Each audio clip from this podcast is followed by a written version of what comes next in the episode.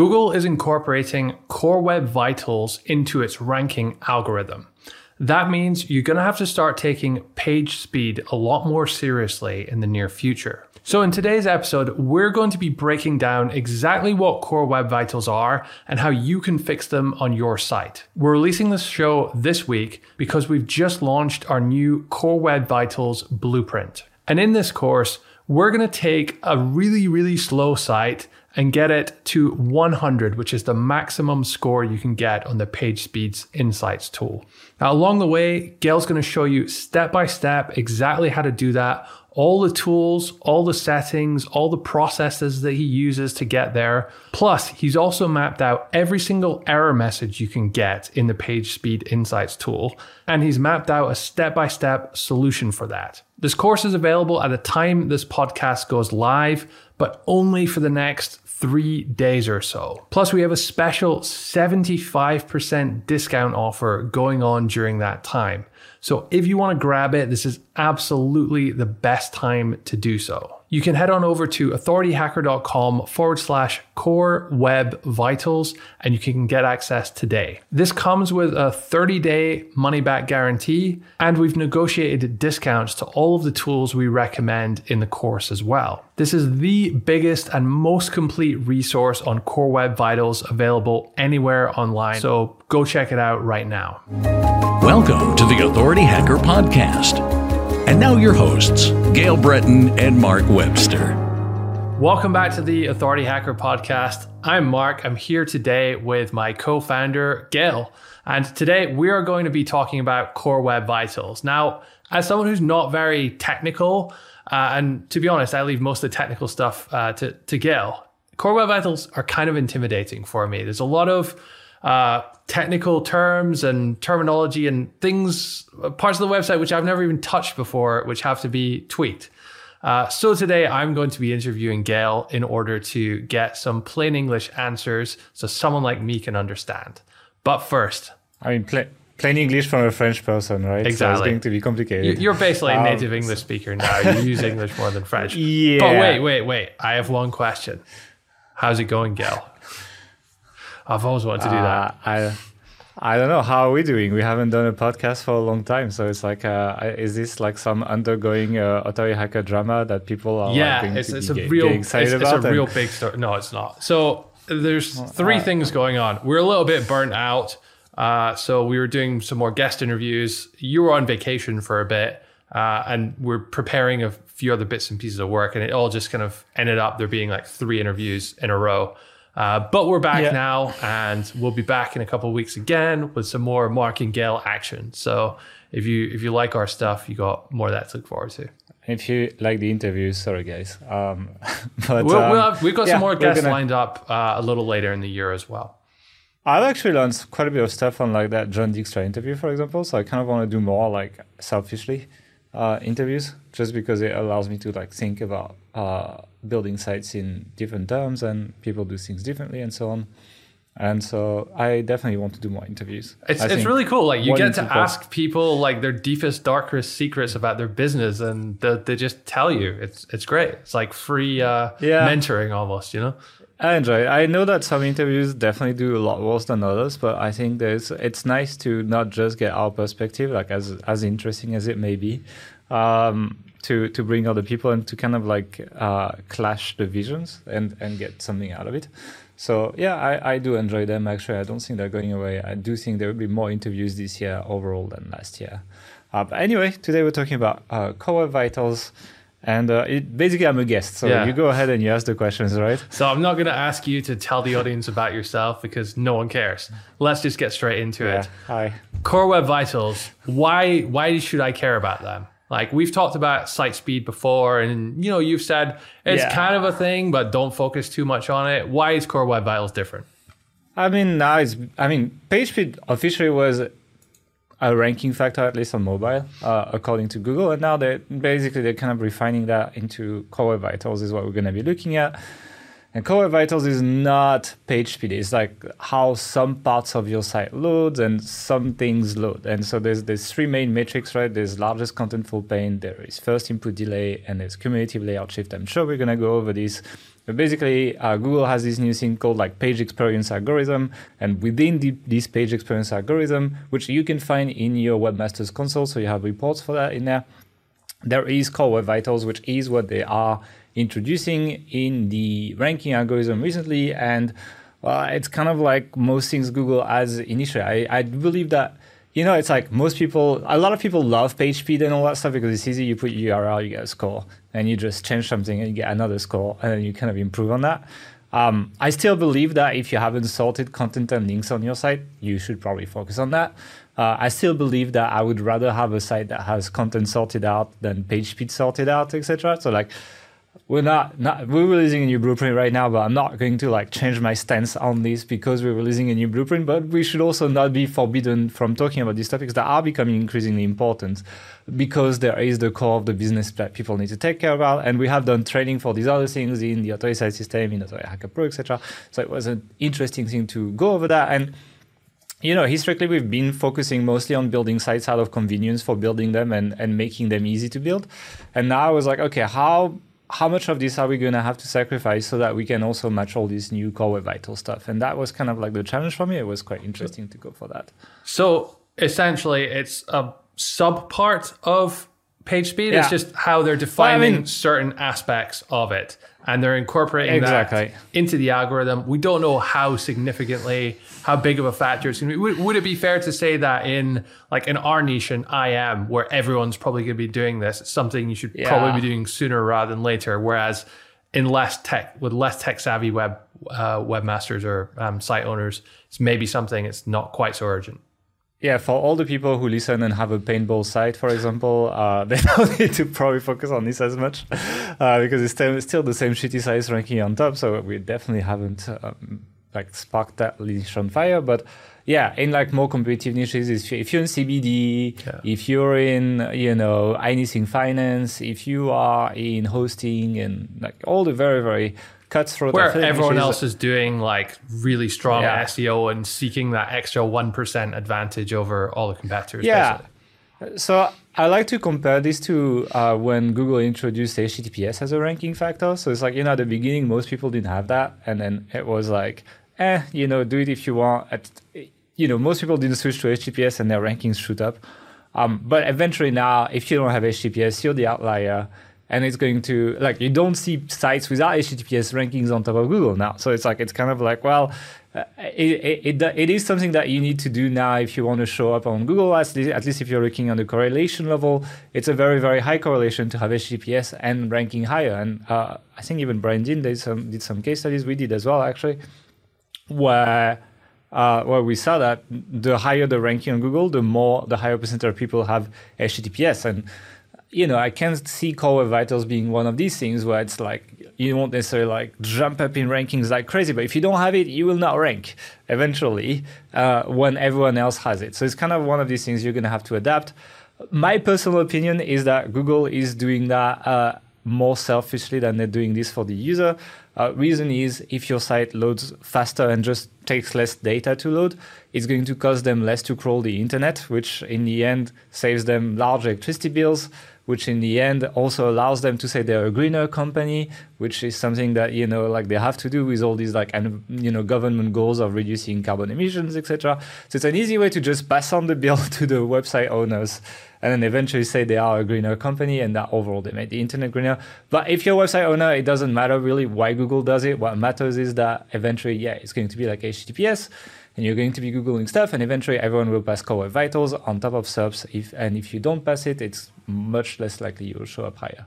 So that's kind of like that. Rather than a solution to your business, it's something that you're just going to have to do, kind of like a new norm that you have to go through when there is uh, when these things happen in real life. What's business. the time frame on this in terms of when's it becoming a ranking factor? So if you go on the Google Web Dev tool, like they actually have a little ribbon. Uh, I actually put that screenshot on the um, on the sales page for the Core Web Vitals blueprint that says it's rolling out all the way through August. So I think from the limited information, either Google's gonna like the Google Search Liaison is gonna come and tweet and be like, "Hey, we're done, we're done rolling this out," or you can assume it's going to be done by the end of August. I don't know how they're rolling it out, if it's per language, per country, per niche, or whatever. But it is currently rolling out, and it should be done sometime in August.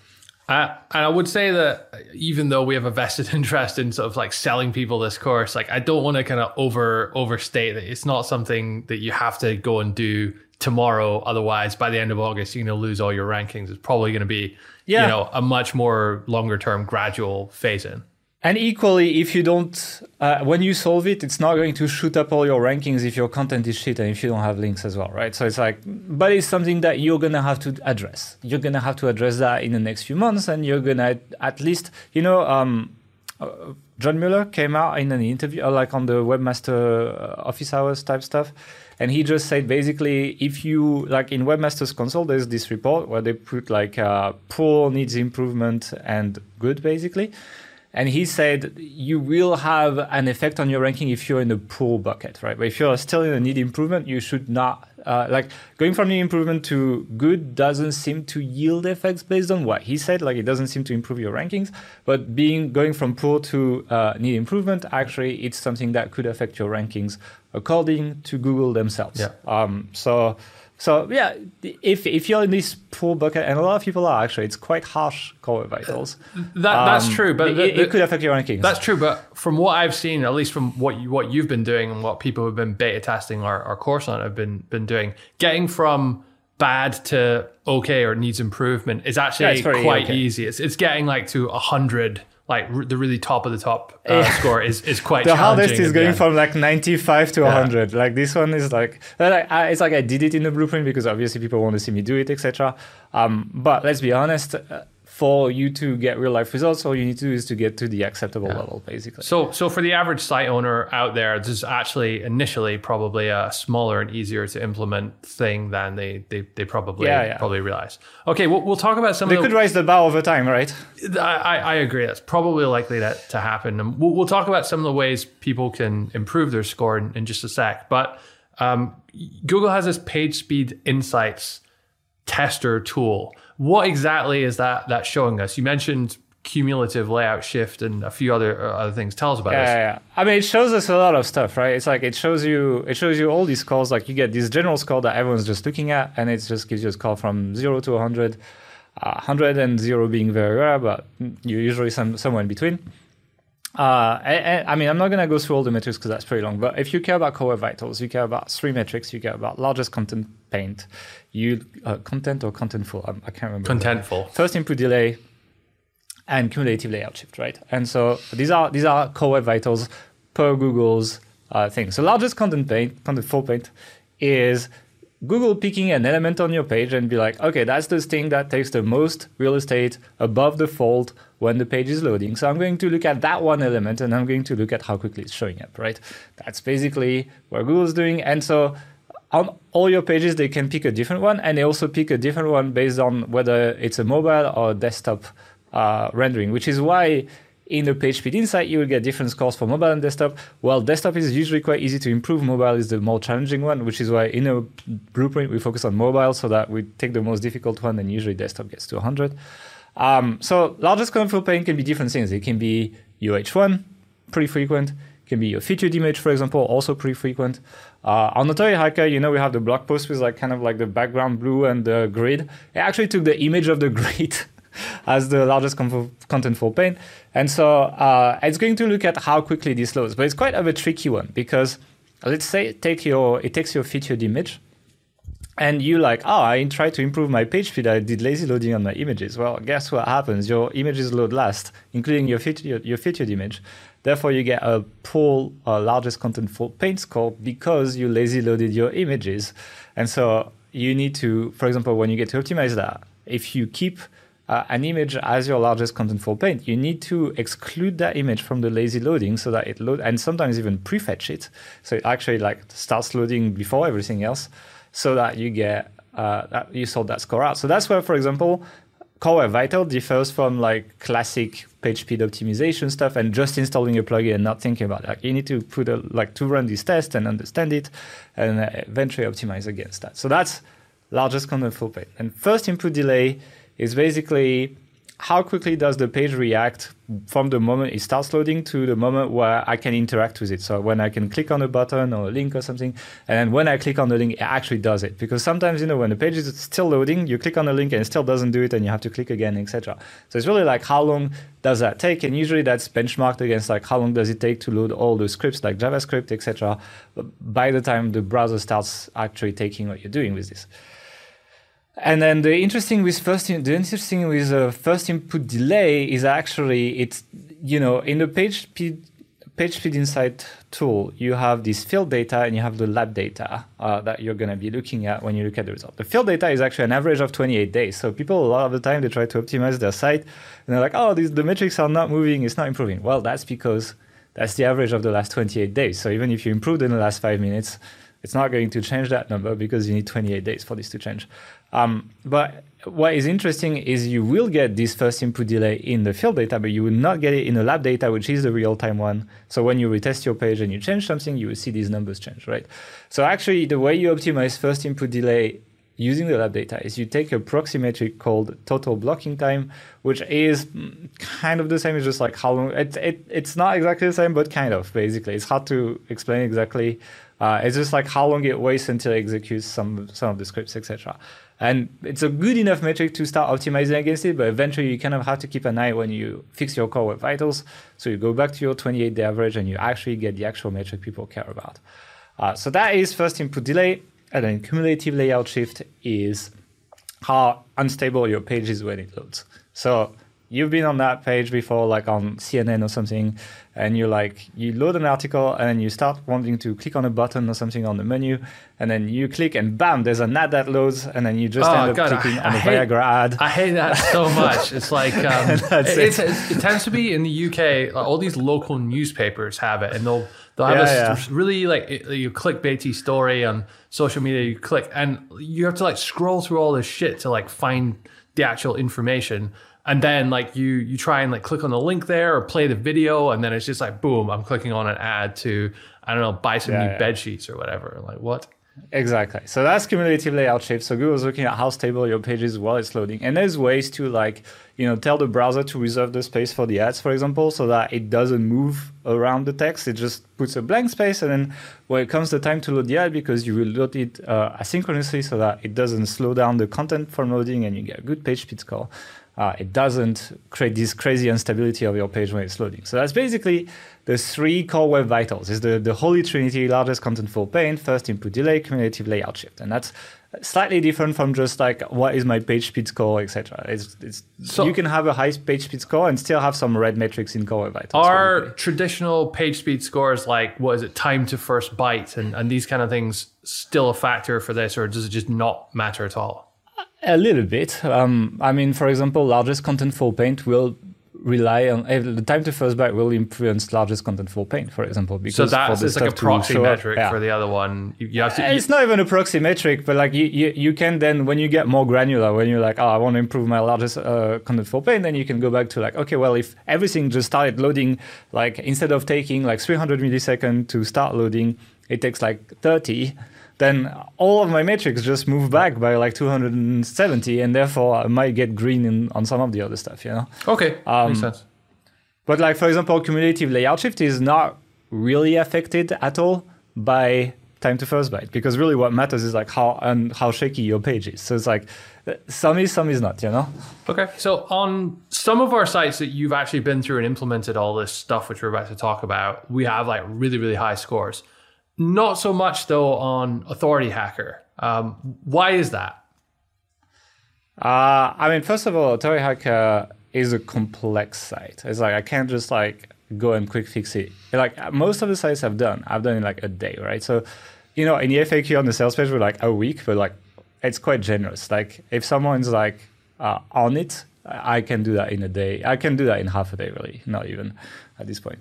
Um, but on the bigger side, obviously, you've got to be more careful. If you do some stupid stuff, you could be paying with your rankings, etc. So it does take more time to transition bigger sites. And um, Authority Hacker has a lot of things like sales pages, landing pages, etc., which uh, would need a decent degree of rebuild in terms of template um, to re-optimize these things. So we'll talk probably about themes, etc., a little bit later and page builders. Um, but I would like I want to move Authority Hacker out of uh, Elementor completely, and that is the one step that will take a lot of time. Um, but I don't really want to do the other things until I've done kind of like the the basics. It's kind of like you know, even in the blueprint, I go on the most basic level. So we start with like, okay, let's look at your hosting. Then let's look at your hosting setup, like then then uh, settings rather. Then let's look at your theme. Then let's look at your page builder. Then let's look at how you load your file. Like we kind of like Yeah. go back up, and it's kind of the correct way of doing this because. Uh, it's like otherwise you're you know like if you optimize let's say you optimize your your scripts the way your javascript loads etc but then you change some stuff like you change your theme for example well it's different files so you kind of have to go back and do it again right and it's like So there's an um, order that you have to do this in, basically. Yeah, I mean, in order to not be wasteful with your time, it's better to do that. And so I'm just willing to, uh, you know, take a take a hit initially and then do it properly uh, eventually. It's kind of the way we do things. And Sure. so that's why we do that. Um, I did attempt to make the Core Web Vitals sales page past Core Web Vitals just because it was like, I feel like it makes sense when you're when you're selling a course to actually like execute what you teach in the course, at least on the sales page. I, ironically, Um, Google's own page speed tools uh, insights It doesn't pass, yeah. tester page doesn't pass it. So yeah, No, it doesn't. Uh, so yeah, I, I love Google's properties don't pass. Actually, I mean most of YouTube doesn't pass, etc. Like, um, so Yeah. it's it's interesting to see that Google's forcing it on people, but uh, doesn't seem to have any consequence on, on their own companies. So does Uh, but yeah, it's. But on bigger sites, it takes more time, right? We have uh, beta testers as well that are doing it on bigger sites, and and they, they did get quite a lot of improvement. Like uh, Josh took his site from like 20 something to 70 plus in a page speed tool uh, already by doing some of the stuff, but he couldn't uh, because some of these bigger things take more time. Uh, yeah, he, has thousands of articles, gets millions of traffic. So Yeah, exactly. It's like it's a bit more. We're talking complex. big, big sites, you know, In, Uh, in- and it's always like that, right? in, in the past, we've used uh, NitroPack to improve the speed of uh, of Authority. We still use it right now. Yeah. How does that does that help your Core Web Vitals at all, or is it something completely separate? Yeah, it does. It, it helps your core web vitals quite a bit. I mean, right now, like the sales page is running on NitroPack, for example. It is doing quite a bit of work. Um, the problem with NitroPack is they do it based on your page views now, and it's freaking expensive. Um, so it's worth it if you have more time than money, and you can't be bothered with dabbling with all that stuff. Like NitroPack is going is the 80-20 basically, but Just, just to inter- have- interject there, if you do want a discount on NitroPack, if you use the coupon Authority Hacker 10, uh, you can get a 10% discount. Yeah, uh, it is expensive, but it, it does a lot of the stuff. The problem is there's not a lot of options to tweak it, etc. And so you you will probably not get to a perfect score, and uh, and uh, and yeah, it gets expensive. And the setup we have in the blueprint is a lot a lot cheaper. I would say like four times cheaper or something like that. And you know, the more page views you have, the cheaper it gets because we use like much cheaper CDNs, etc. And so it's not really metered. Uh, It is metered by bandwidth a little bit, your CDN, but it's so cheap that it's like it's nowhere close. And so like the more traffic you have for the guys who have big traffic in HPro, etc. Um, NitroPack is is an expensive one. It works on Authority Hacker because you know we're in a niche where it's like it's not a huge traffic niche. It's it's a pretty profitable niche, let's be honest. And so like it kind of makes economical sense here. But if you have like a gardening site or something, it's a bit more complicated because you tend to have a lot of traffic and make a lot less per visitor. And so uh, you would pay a lot more for NitroPack and uh, and make less per visitor than we do. So I am going to move actually Authority Hacker to that setup that I do in the blueprint. It's just that again I need to do these basic things that uh, are quite time consuming first actually. Okay, uh, so let's go into some of the non-nitro pack uh, methods for Yeah, yeah. for improving things. You said you mentioned start with with your hosting. Uh, do do you just Yeah. flat move to a, a faster host? Like, how do you know which one? Like, what's the what's the process? What what do you need to look for here, basically? I mean, most of the, I mean, it's kind of like the usual you get what you pay for, um, but there's obviously better value for money here and there. And that's what we've done. We've, I've actually tried like a, quite a few hosting solutions before I settled for what we went for, and we went for Cloudways um, DigitalOcean Premium. That's the one. It's a brand new one actually. Um, What, what does we'll that mean? Because etc. in a Cloudways and DigitalOcean are two companies. Like, wh- Yeah. what's the relationship?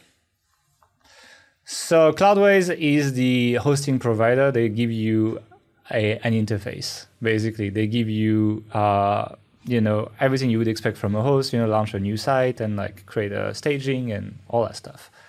While uh, DigitalOcean is just a hard you know server provider, right? They just have like server racks uh, around the world, and they just f- focus on the hardware and on have connecting them to really fast internet and you do whatever you want with it. So you know if you use like like apps like asana or notion etc they probably run on things like they probably run on amazon but it's kind of the same thing as digitalocean you know? Um, so and and so Cloudways resells you their services, but with a proper interface, so you don't have to go through the terminal on your computer and do things like update the server software. That is not WordPress. That's like the, the lower level stuff, etc. So it's like it does that for you. It's kind of like a serviced version. It does cost more, but not that much more, and it's just like it just avoids so much hassle that it's worth the trade-off here uh, and you get a support, for example. You, there's no support in DigitalOcean, right? I mean, if you have a problem with your WordPress site, it's like figure it out.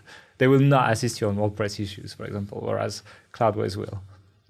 Um, so yeah, that that the, the reason we switch is mostly because well, when you are on the cheap hosting, so I'm thinking like SiteGround, even WPX hosting, etc., which a lot of people like, you are sharing your server with a lot of people who install whatever plugin they want, and it uses a lot of resources these hosts, you know, have ways to like limit the how much resources your neighbors are going to be using, but eventually you're just putting a lot of sites on one server, and the more sites they put per server, the more profit they make. It's pretty simple, right? It's just like it's kind of like the the, the, the plane, right? It's like if they cram all the seats together, well, yeah. they put more people, they make more money, and then if they if, if you go in uh, in business class or in in uh, Premier, then it's or like you, you get a lot more legroom.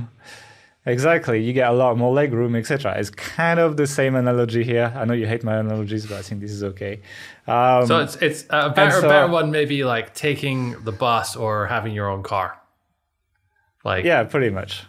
Okay, but like that's nice because you still get it's it's not really like having your own, own car because you still get the ser- you still get the the meals etc.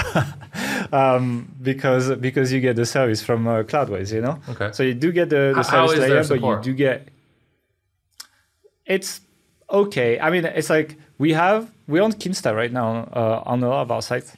Kinsta is better for support. I'm not gonna. Yeah. Uh, really, really, really good support. I'm super impressed with them. I'm not. I'm not gonna cut and candy it. But on Kinsta, you're still sharing servers, right? Um, and uh, and I have moved some sites from Kinsta to Cloudways, and I have had better performances on Cloudways. Uh, even though Kinsta, you know, you go on their site and they're gonna tell you they're on Google Cloud, da da da da da da in the end, it depends how many sites they put on the server. And even the best server, if you put a thousand, a thousand sites on it, it's still going to be slow, right? So it's not slow, Kinsta, but it's slower than Cloudways. And if you are seeking for performance, I feel Cloudways is a is a better deal. It's also much cheaper. Uh, while being faster. So that's when I said like you can find good values for money, but you trade in service, you get a little bit less service, but it's still you know on par with most hosts. It's just that Kinsta is a really good uh, service. And what kind of results can people expect just from moving host? From one of the sites I moved, I'm trying to remember. I think it went from like 50 to like 65 or 70, something like this. Like uh, on, on if I give like the, the mobile page speed score, it's just easier to just give a single number, right? It's like some stuff is better. Um, but overall, yeah, it's like it, it, did improve by like 15, 20 points. Uh, moving from moving from SiteGround to move from to moving to Cloudways. Um, so that's pretty good actually. Um, it's not it's not everything, and you need to know how to set it up as well. Like you need to know how to set up the options, etc. It is a bit techy um, for complete beginners, which is why I st- I'm still happy to recommend SiteGround for beginners. It's just easier and uh, and if people fuck up with their cache settings etc it can really be damaging uh, to your site. So it is a bit more techy but it's still manageable for most people i would say. So it's the balance you know of, of value of speed and of uh, ease of use basically. Okay. Uh, so a couple weeks ago you sent out an email to our subscribers and i believe the uh-huh. the title was something like i'm done with elementor um, was yeah. that t- tell us about that? And was that related to Core Web Vitals? Yeah, I mean that's what as as I was doing the Core Web Vitals blueprint. So it's like the the one thing that kind of like made me bulge. I mean, a lot of people were like, "Ah, oh, page builders load a lot of shit on your page. It's extra." But I was like, "Man, it just makes it easier." If I want, if I want to make an opt-in page, or a landing page, or sales page, it's just like it's sometimes it's quite difficult to do, even on Gutenberg as it is, right? Um, but the game has changed quite a bit as GeneratePress has released the new GeneratePress 3.0, actually, which has kind of a theme builder in there. So uh, it's it's not as nice as a page builder to use, but the trade-off is you get very, very good performances while still having the capabilities close enough to what you used to have with Elementor Theme Builder. So you gain a lot in performance and you lose yeah, a chunk, but not not something manageable in in usability, basically. Question: um, Is it something that I could make a page on? I think it, you would struggle at first. Okay. Uh, which is why I made videos. so watch the videos. But it's um so the reason it's difficult is because you still I mean everyone who has used Gutenberg knows what it looks like, right? You have these little plus buttons and you add stuff, etc it looks like that when you build a page, right? And it's like it's not looking like the page you have. The width of the element is not what it's going to be looking like on the page, etc. So you need to mentally remember how wide the element is and how much stuff you're gonna do. You're still gonna have to like refresh and then go back to your preview and recheck, etc. So it's not as nice as it would be if you did this directly on a page builder that shows you the front end of your site and exactly how it's going to look like. And for a lot of people who have never built websites, I think it's it's something that I mean, they could learn, but it's going to be a hard learn, and I think a lot of people are going to give up. Um, from my experience teaching a lot of beginners through the authority system, etc. And so that's also why I don't change my recommendation for beginners because, as I said, it's better to sort out your content and links than uh, go for like perfect uh, performances. And, and I think that's what these other solutions allow you to do. It allows you to like not worry too much about the design and just get going with your content and links and case in point, we have sites that are still in Elementor. We have a site that is still in Elementor. We just sold for six figures, following exactly that. And so it hasn't been changed. It ranks really well on Google, etc. Like it's not been killed uh, by any update, etc. So it's like you can you can make good money and build great sites still with the solutions that we have in the Authority Site System. But we also need to acknowledge their limits and what it costs to build a site like that, which is performance uh, and it's it's something that once you get to a higher level, you need to start caring about. You know, there's there's a trade off with every single tool, hey, well, exactly. every single tech stack you have. So essentially, what you're saying here is that when you go to GenerateBlocks, uh, you're getting cleaner code, which is going to help your your site load faster and tick all these core web vitals boxes. Yeah. But that comes at the expense of it's a lot harder to actually use and build stuff if you're used to using yeah. Elementor. but the thing similar. is, like, before there was things you could straight up not do if you didn't write like css for example and like you needed to go ahead and just write css to style stuff now with GenerateBlocks and GeneratePress you can do pages without writing code like a good case study will be the sales page for this new blueprint for the core web vitals uh, link blueprint because i oh yeah we're putting a link here uh, and the reason why is because i built to, to make this page Pascal files, I actually built it off Elementor. I have kicked out all the Elementor scripts from that page, and I have built it on Generate blocks, not GeneratePress. Generate Press, we're not we're still running Astra as theme. Um, and so and that allowed me to just have a much like to avoid um, there's an error message in PageSpeed Insight called avoid excessive DOM size, which is you know when this page builder do all these divs etc. and there's like 50 layers of divs on on your on your HTML, and it's crazy. And Google's like, well, your code is super bloated. GeneratePress, GeneratePress doesn't do that. GenerateBlocks, sorry, and it prevents you from having this error message, which is one of the things that cost you some of this page speed score uh, and the core web vital scores. So uh, you can do all these things without writing H- uh, HTML and CSS right now, which wasn't the case before the new version of all the stuff they released. So I'm at this point where I'm like, okay, I'm willing to make the jump personally, and I think the advanced users should be willing to do that because you can still do that within a clickable interface. But I do think it's it's a little rough on beginners. And case in point as well, there's uh, someone in TAS that tried to switch and like was like, oh my god, it's so great, so great, etc. And two weeks later, someone's asking, oh, how's that going? And it's like, oh, I switch back to Elementor, um, and that's because it's difficult still. Um, and that's why I made a bunch of videos showing this off as well in the new blueprint, actually, so that people uh, who want to make that jump can make that jump. But it, you don't have to make that jump to start a new site. I'm trying to be very clear. I'm, I'm insisting on this because I know people are still gonna uh, not listen, but uh, yeah, it's like TAS sites still rank as well.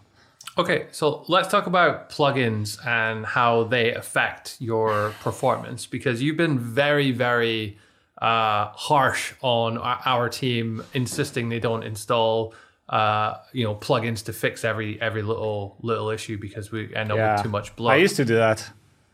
yeah, Yeah, I used to do a lot. Why? Just, why does why does it make such a big impact on your on your performance? I mean, it might not make a, an impact yet, but the thing is, like, you know, because of the nature of WordPress that it's open source, like anyone just releases a plugin, and they're not necessarily like updated, maintained, etc. for the new versions of WordPress. Because you know, when there's new versions of WordPress, they use like new libraries, etc. and things like that. And so, for example, old plugins that are not updated, they still use an old version of like jQuery and stuff like that. And so WordPress still has to go back and load that stuff because you're running these old plugins and so on. It's a bit uh, terrible on top of being security issues as well. Like if you have a lot of plugins and they're not updated, they could be an opening to hack your site, which is why a lot of sites get hacked. Um, all plugins are not bad though, and I think the the vision of like oh. Uh, if you have too many plugins, your site's to be slow. It's not necessarily the case. It's just only if these plugins load a bunch of stuff on your pages that you don't need. A big known offender being Contact Form 7, which is a contact form plugin a lot of people use on for sites and free. Uh, for free, but it does load scripts on all your pages, even if you don't have a contact form on it, for example. Uh, it's pretty annoying. And so, what you need to do is you need to audit your site and see which plugins are the worst offenders. Try to try to maybe replace them or not run with them, etc., so that you can save your resources and, and do achieve better core web vitals and page speed, basically. So uh, you, you need to be a bit smart about this, not just be like, oh, all plugins are bad, but rather which plugins are affecting uh, my score right now. All right, so how how do I do that? Uh, funnily enough, you do that with a plugin. so install a plugin to know which plugins are bad for you. Uh, there's a free plugin called, called Query Monitor that you can find on the WordPress repository or just install from your WordPress dashboard. And it just does, I mean, I do the whole lesson in the blueprint, but essentially it gives you a bunch of reports. When you load your page, you can see some stuff at the bottom it tells you, you know, which plugin loads this script. And then you're like, okay, am I using this plugin on this page or is it just like adding some some bloat basically? And then once you find the worst offenders, again, you try to either find an alternative uh, plugin or you just get rid of it or you just accept the, that it costs you uh, some speed because you really like this plugin or you really don't want to get rid of that function, which is something that's going to happen as well. Uh, people who hunt perfect page speed at the expense of features on their site, uh, I don't think they're the smartest people optimizing their site. It's all about your site doing what it needs to do so you can make money while getting the best page speed score, not about just cutting everything from your site so that you get a high page speed score. That's not the way, basically. I've heard you also mention about optimizing code, specifically CSS and JavaScript. Now, I have a basic understanding of what CSS is. Um, some kind of like styling element that you're telling the site Yeah. what color or what size to make your H1 so that when you put the HTML in, uh, it pulls on that to decide how to display it. Yeah. I think that's what it is. JavaScript, Yeah. on the other hand, It gets a I bit more complicated, but yeah. JavaScript, on the other hand, I don't have a clue. What is it? How does this affect our performance? JavaScript is like the programming of your site, right? So that uh, HTML is not programming; it's a markup language, which means you know, like between a paragraph, you just put these little piecings, and it tells your browser, "Ta-da! This is a paragraph." Or like H1 around H1s, and "Ta-da! This is an H1," right? So it doesn't program it. There's no logic, right? There's no thinking. It's just like telling you what things are. Uh, JavaScript is the thinking, the logic, the the if this then that of your website. So it's like uh, it, it does a lot of things. Like it, like for example, it could just be loading some files depending on what you need on the page, so it doesn't load everything all the time. It, it- you know, if this element is on the page, then do this. If it's not, then do that, etc. So that's what JavaScript is, right? But um, these files are usually some of the biggest on your site with your images. So these are these are the ones you're probably looking at when you're looking at your loading speed quite a lot. And you know, some of the biggest offenders here are ads. Actually, ads load a lot, a lot of JavaScript, and um, there's many ways to optimize that. I mean, this is like the minifying, but that's I mean that's not much, and most free services do that in plugins. They just remove the space, the comments, etc., and they just like you know make it a big block of unreadable text for you, but for the machine it takes a little bit less space. Doesn't save that much, but it's still useful. One thing that's interesting with um, uh, JavaScript and CSS is that historically, when you were reading about page speed improvement, people will be like, "Oh, it's much better if you take all your JavaScript and make it in one file," you know, and uh, like all your CSS and make it in one file, so that you need to connect only once to one file instead of having to do many of them if you need a. And actually, that has changed because there is uh, something called HTTP 2 that's basically the new version of HTTP that now doesn't really slow down your site if you have multiple of these connections. It kind of makes more sense to just load the things you need in the order that you need rather than try to load everything at once. It actually makes your site faster. So most page speed plugins will have this option to like try to put these files together. So not only do these things create bugs, but if you have a pretty good hosting that most good hostings now have HTTP2, if you use something like Cloudflare, you can also trigger that you uh, you actually are better off not ticking that option. So it's a bit of a trap in page speed actually.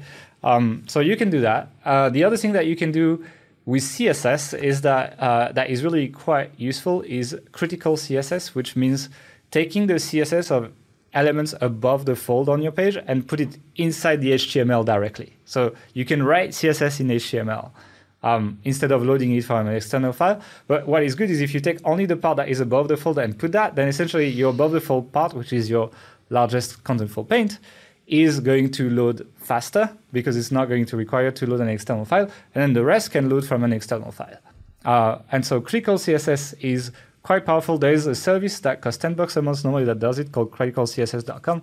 But uh, plugins like WP Rocket also do it for you, and they do it pretty well. I haven't run into any issues, and that saves. Uh, that is one of the like real optimizations, not like minifying, etc. Um, for JavaScript, uh, there's like a lot of like you can basically lazy load it. You can tell it to load after your HTML and CSS have loaded, which means like you see the content on your page, then things like ads and more interactive elements load after.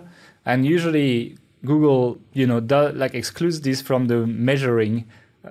It's a bit more complicated than that, but I'm simplifying, right? It pushes it away. If you push it away, they will not. This will not affect your page speed as much, and this will give you much better scores, basically. And so you have uh, a bunch of ways to optimize these files, and we talk a lot about it in the blueprint, basically. But it's uh, you can preload some of the files as well. So if you have stuff above the fold that really needs to load, you can preload it before everything else. You can do Is this all basically. with WP Rocket, by the way, or how does that fit in? Uh, there is a bit of that with your CDN as well, but okay. uh, also WP Rocket. So what, what does WP Rocket do? WP Rocket is historically a caching plugin, but they've done a pretty good job at um, kind of like pivoting towards all these metrics that Google cares about, like uh, core vitals, etc. So they, they help you solve quite a few of the lingering issues that you have once you have done your you know the core level of like you know your team your web the, your hosting etc optimization. They help you with a lot of that stuff. You need to set it up properly. It's not always super obvious but when you do they do a pretty good job basically and they help you with a lot of this kind of stuff together with like some settings on your cdn you're able to get that's like a lot of the secret on like how i get uh, really high page speed scores and core web vitals. So when it comes to CDN, here here is my uh, understanding of what it is. This may be completely wrong, but the time it takes a user to fetch uh, details of your website, images, whatever, off of your server. If you're in London, they're in Sydney. That that takes a long time versus uh, if your server is in Melbourne and they're in Sydney. It's a much shorter distance. So CDN spreads the data around the world in different data centers in order for them to have a shorter access time. Is that right? Yeah. Okay. And I mean, it not really. I mean, kind of, but um, it's like first of all, historically CDNs. There's there's multiple setups. There's like the reverse proxy. There's the traditional CDN, etc. Um, like a traditional CDN would be you change in your HTML the URL of your images to point to another server, actually. So in this case, you know, Cloudflare or BunnyCDN, whatever. Cloudflare is a reverse proxy, actually, so usually not. Um, so, uh, but in general, what CDNs do is they make a copy of your largest files to a server that is closer to your visitor physically than your initial server was. So if my server is in New York, someone's tra- trying to load my site in Melbourne, it's very likely the CDN company will have a server either in Sydney or in Singapore and then that big image file, for example, can load just from Singapore, which because physical distance does matter on the internet, it, it's you know the internet is pretty fucking good. But if you add physical distance, if you play any games, you know with the ping rate. Um, it, it, it, does matter, and so it will influence your page speed. And because of the way Google is measuring uh, Core Web Vitals, it's quite important because you know this 28-day average number I told you, it's based on Chrome data, which means that uh, you, if you get visitors from all around the world, even if you have really, really good metrics in the US, but you get a bunch of visits from India or whatever, it's gonna, you know, plummet your score. And that's why a lot of people are like, oh, I don't know, it worked quite well in the lab, but it doesn't work now. It's because you actually need to optimize for where your visitors are. And that's where CDNs can be quite good help with that. How, how much does it really improve your, your performance score though? It depends a lot of where you started from, right? Because as I said, CDNs serve uh, serve your files from from their server. Some of the some of your files, and some of those files go like the HTML is usually fetched directly from the, your actual server because it's such a small file. Um, it's just text. And so, if you had a shitty hosting, uh, if you had a really really cheap hosting, or if you're on an overcrowded server and then you you have a really good CDN, then it's very likely that their server is much more performant than your hosting. Therefore, you get a massive jump. Whereas if you have a really, really good hosting and you buy a shit CDN, you might actually get lower performances, right? So it's like um, it really depends where you start from. But um, a lot of CDN companies are now over like outperforming hosting companies in terms of uh, in terms of uh, speed of uh, speed of transferring data, etc. Um, most of the performance focused on something about Bunny. I really like Bunny CDN. Uh, Cloudflare as well. I use Cloudflare APO as well. Um, and I'll talk about both in the blueprint.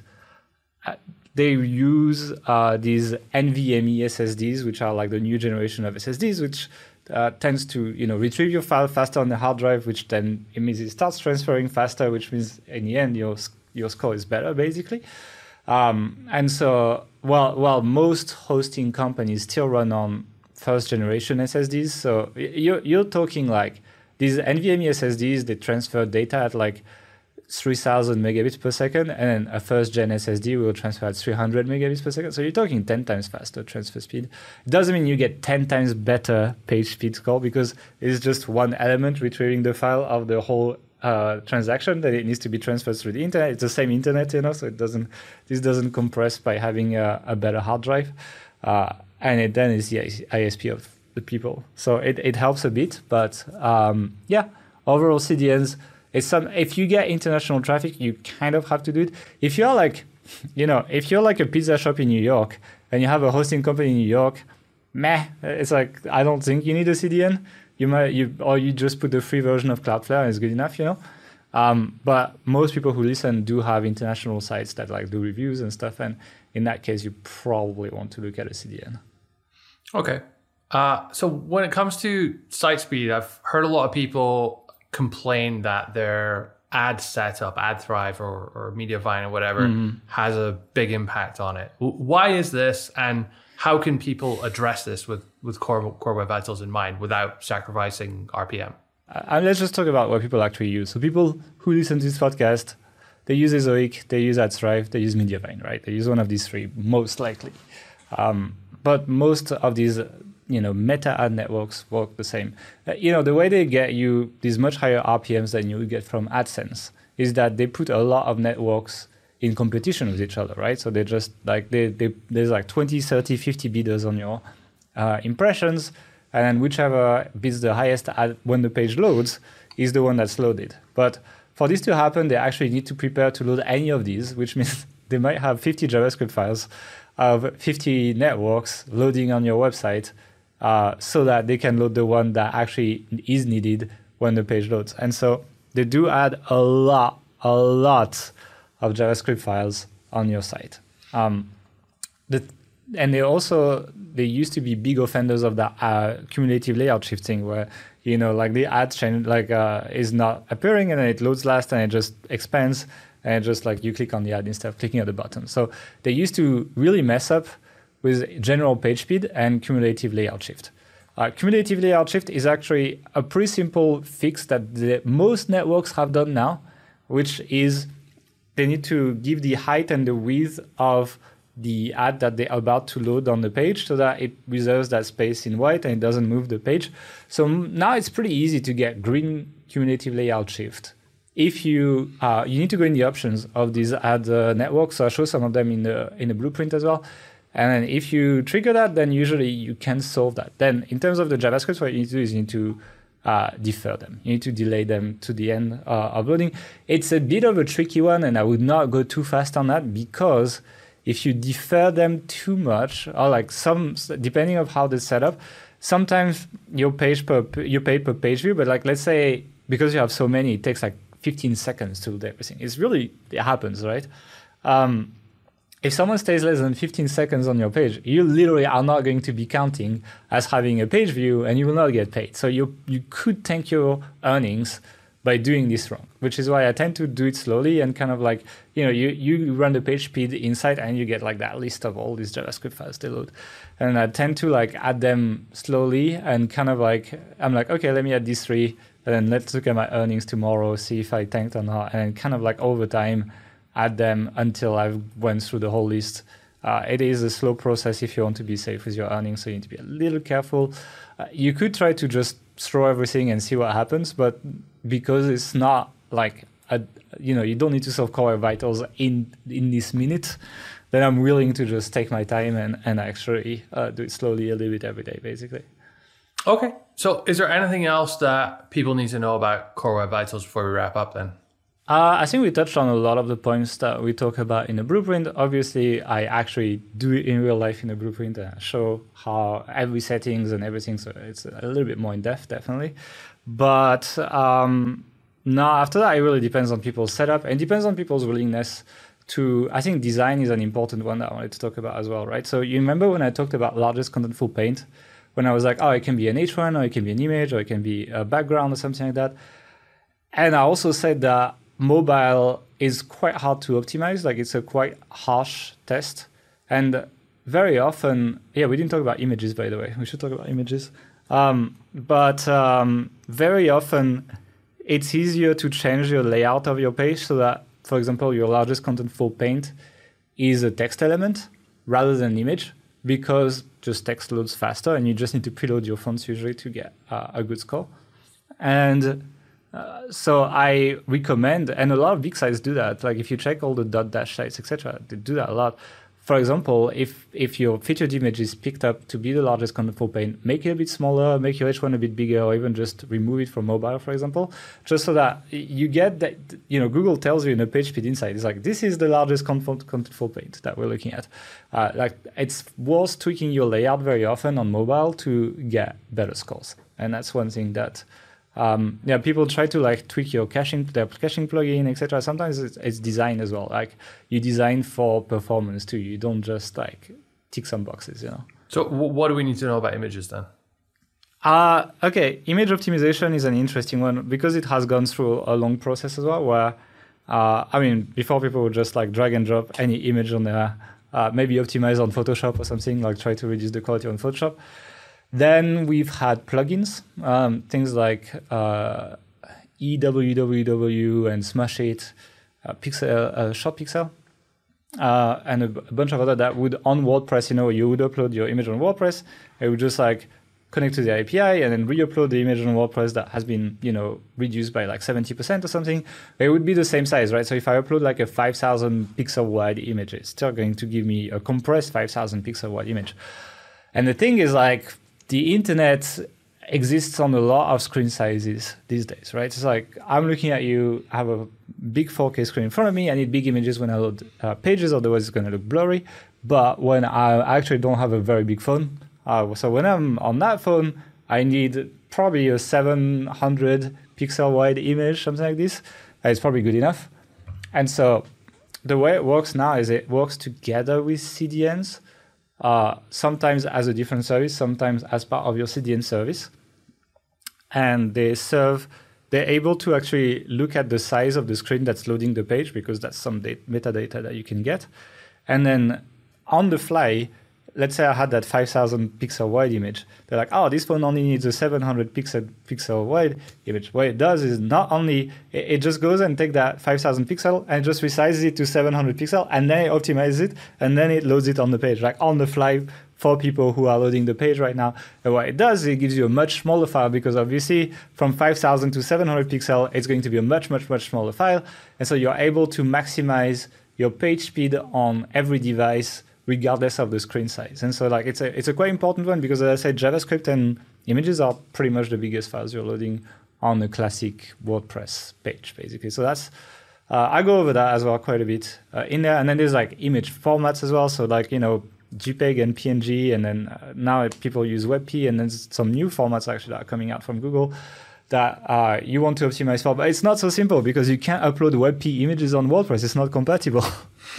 so you need your external service to do it for, etc. So it's a bit, it's a bit of a hassle, but a lot of services uh, do a pretty good job for you. Um, a lot of them are buggy too. Like um, I did use short pixel adaptive images, for example. My intention was to do the blueprint with them. And then I got so many bugs because you know I said that you don't want to lazy load your images when they're in this uh, largest contentful paint because uh, it's going to uh, it's going to affect your first input delay basically. And so, uh, and literally, short pixel adaptive images would not. I would I would literally tag it like don't lazy load etc. I would not do it. It would do it. It would still lazy load. It would still kill my scores, for example. And so like there's several services that don't do what's on the tin, and that's why I tested a bunch of them. And uh, and uh, yeah, and actually I'm using Bunny Optimizer now actually uh, together with the CDN. It works pretty well. Okay, great. So, uh, anything else you want to talk about, or shall I tell everyone about this lovely offer which we have available right now? Tell them. So, the Core Web Vitals Blueprint, it's available now. We just released it yesterday, in fact. Uh, and we have a special 75% launch discount. So that's only available for the next three days until uh, Thursday evening at midnight. Uh, so if you want to grab that, um, get it now, basically, because this is your last chance. And uh, as usual, it comes with free lifetime updates. It comes with a 30 day money back guarantee. So if you don't like it for any reason um, or you can't get results from it, then we'll give you your money back. No, no hassle. Um, what else do we have in there as well? Oh yeah, so we've actually reached out to all of the tool companies which we recommend in the course and we've negotiated exclusive discounts. So you can actually save quite a bit of money if you use these tools just by following the discount links in, in, in the course as well. Um, so you can kind of like make quite a lot of your money back um, that way. Anyway, Especially if you use multiple sites, yeah. If you do yeah. it on multiple sites. Yeah. Uh, people who have agencies, etc. Yeah, I think it's quite useful. Some of our Authority Hacker Pro members have been helping us beta test this out, and they've gotten some pretty good results as well. Uh, I saw one site go from a 53 to a 99 score, and another go from a 23 to a, a 97 score. And these these guys implemented it in like two or three days, it seemed. Um, yeah. So it, it's not it doesn't have to be a huge piece of work to, to solve Core Web Vitals. Uh, if you follow the blueprint, um, you can you can get it done quite fast. Um, you know, especially if you have relatively simple affiliate sites. Obviously, more complex sites may may have more considerations to to factor in there. Uh, one other thing which Gael's done is he's gone through and he's mapped out every single error message, every single warning in the PageSpeed Insights tool and he's provided a solution for how you can solve that to improve your improve your score to make that that go away. Um, so whatever your tech setup, whatever plugins, whatever hosting, whatever however your site is currently built, uh, all you need to do is figure out what those those are, follow the instructions, and you know yeah. you'll solve it. I wanted people to not have to watch every video. I was like, I can I can see how my voice could be annoying to them, so uh, I just decided to to save them the pain and let them just go directly to what they want to solve right now, and uh, and everyone's happy basically. And while this can all seem quite technical, even to me still, you've created this blueprint so that site owners who are not developers and who who don't really understand CSS from PHP from CDN from all this this kind of stuff can still follow along, implement it, and, yeah. and get a good score, basically. I, I, know a lot of people teach page speed, but like it's not very practical in the sense that they they're willing to sacrifice parts of their site. They probably shouldn't. That will cost them money. Like I'm not gonna tell you to turn off ads because it costs you some page speed. Nah, just make the money and then just like um, you know spend some of that money you made into improving your page speed and like let me show you exactly what to do. Um, I, I that's why I did a case study site as well, right? It's like what you didn't say is that this blueprint at least like a bit more than half of it is me taking a site of ours that was already in the page score, page speed score, and take it all the way to pretty much perfect 100, and showing exactly each setting, each click, everything. And so, if you have seen the auto system or anything in H Pro, it's very much in that same vein. It's very easy to follow, and even if you don't know how to use a console or something, you can use that. It's all clicks and there's no code to write. Basically, that's that was the goal. Okay, so we know that this is going to be a ranking factor, uh, and if you're in a competitive niche or if you're in the IM niche, this is going to be pretty essential. I think to at least not have a bad score in.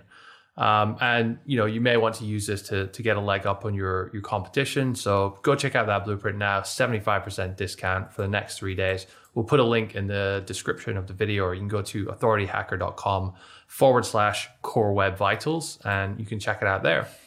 Uh, if you have questions about Core Web Vitals uh, from from this this show, leave a comment on the YouTube post uh, that goes along with this video, and Gael will be answering questions for the next week or so um, in there too. More than usual, yeah. We'll be back in another couple of weeks with another episode from Gael and myself. Uh, so thanks for listening, and we'll see you then.